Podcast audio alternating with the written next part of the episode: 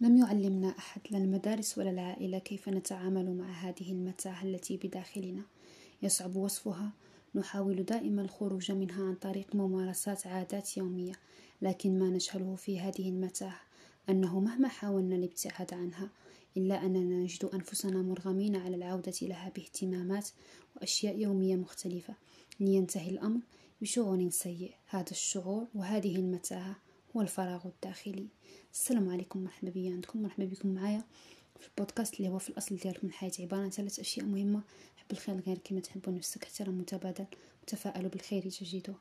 شعور نحس به بعد ساعات طلوع ونزول في صفحة فيسبوك أو واتساب من غير هدف، شعور يصاحبه إحساس بالنقص، النقص لشيء ما. السؤال هنا: ماذا يجب علينا فعله لكي نقلص من حجم هذا الفراغ الداخلي؟ لا تقلق، سأعطيك بعض الخطوات علينا العمل بها وسنقلص من حجم هذا الفراغ. أولا، نطور أنفسنا ونركز على تحسين قدراتنا. المشكلة هذا الفراغ يجعلنا نضيع الكثير من المال والاهتمام والوقت ويسلب منا تركيزنا، والحل هو أن نركز على تغذية أجسامنا وعقولنا ونجعل لأنفسنا اهتمامات أخرى عن هذا الفراغ كالتعلم وممارسة رياضة. المهم عادة إيجابية جديدة. الإبداع. قد تشعر بالخوف أو العجز عند سماعك هذه الكلمة.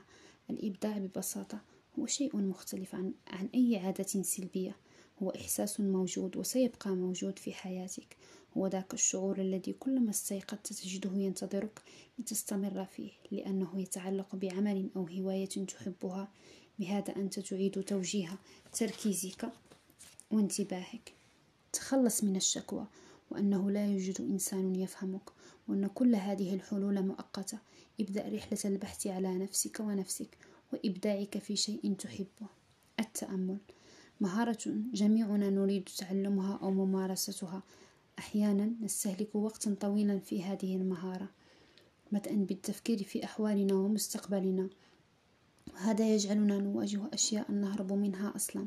نحن لا نريد التفكير في الماضي ولا في المستقبل ولا حتى في أفعالنا الحاضرة، فالتأمل هو محاولة لانفرادنا بأنفسنا، لكن هذه المحاولة تسبب لنا الألم. نحاول مجددا الهروب من هذا الشعور خلال فراغ يلهينا، والأسوأ أن يكون هذا الفراغ عادة سلبية. لكن حقيقة التأمل هو شيء مهم لنا، بأن نتقبل أننا نملك فقط اللحظة الحالية.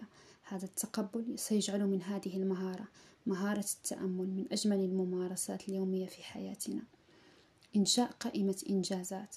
الشعور بالفراغ يولد الإحساس بعدم القيمة أو الاستحقاق.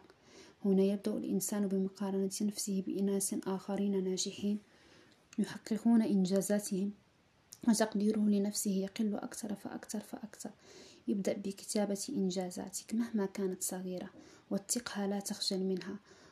وكلما هاجمتك الأفكار السلبية وشعرت بالإحباط والخمول وتحتاج لتحفيز، اقرأ قائمة إنجازاتك. ولا يشترط أن تكون هذه الإنجازات مادية أو ملموسة بشكل كبير. دعمك لصديقك، جلوسك مع أفراد أسرتك، قراءتك لصفحة من كتاب مفضل لديك، كل هذه إنجازات تستحق الفخر بها وتوثيقها وتكرارها. كونوا بخير، في أمان الله.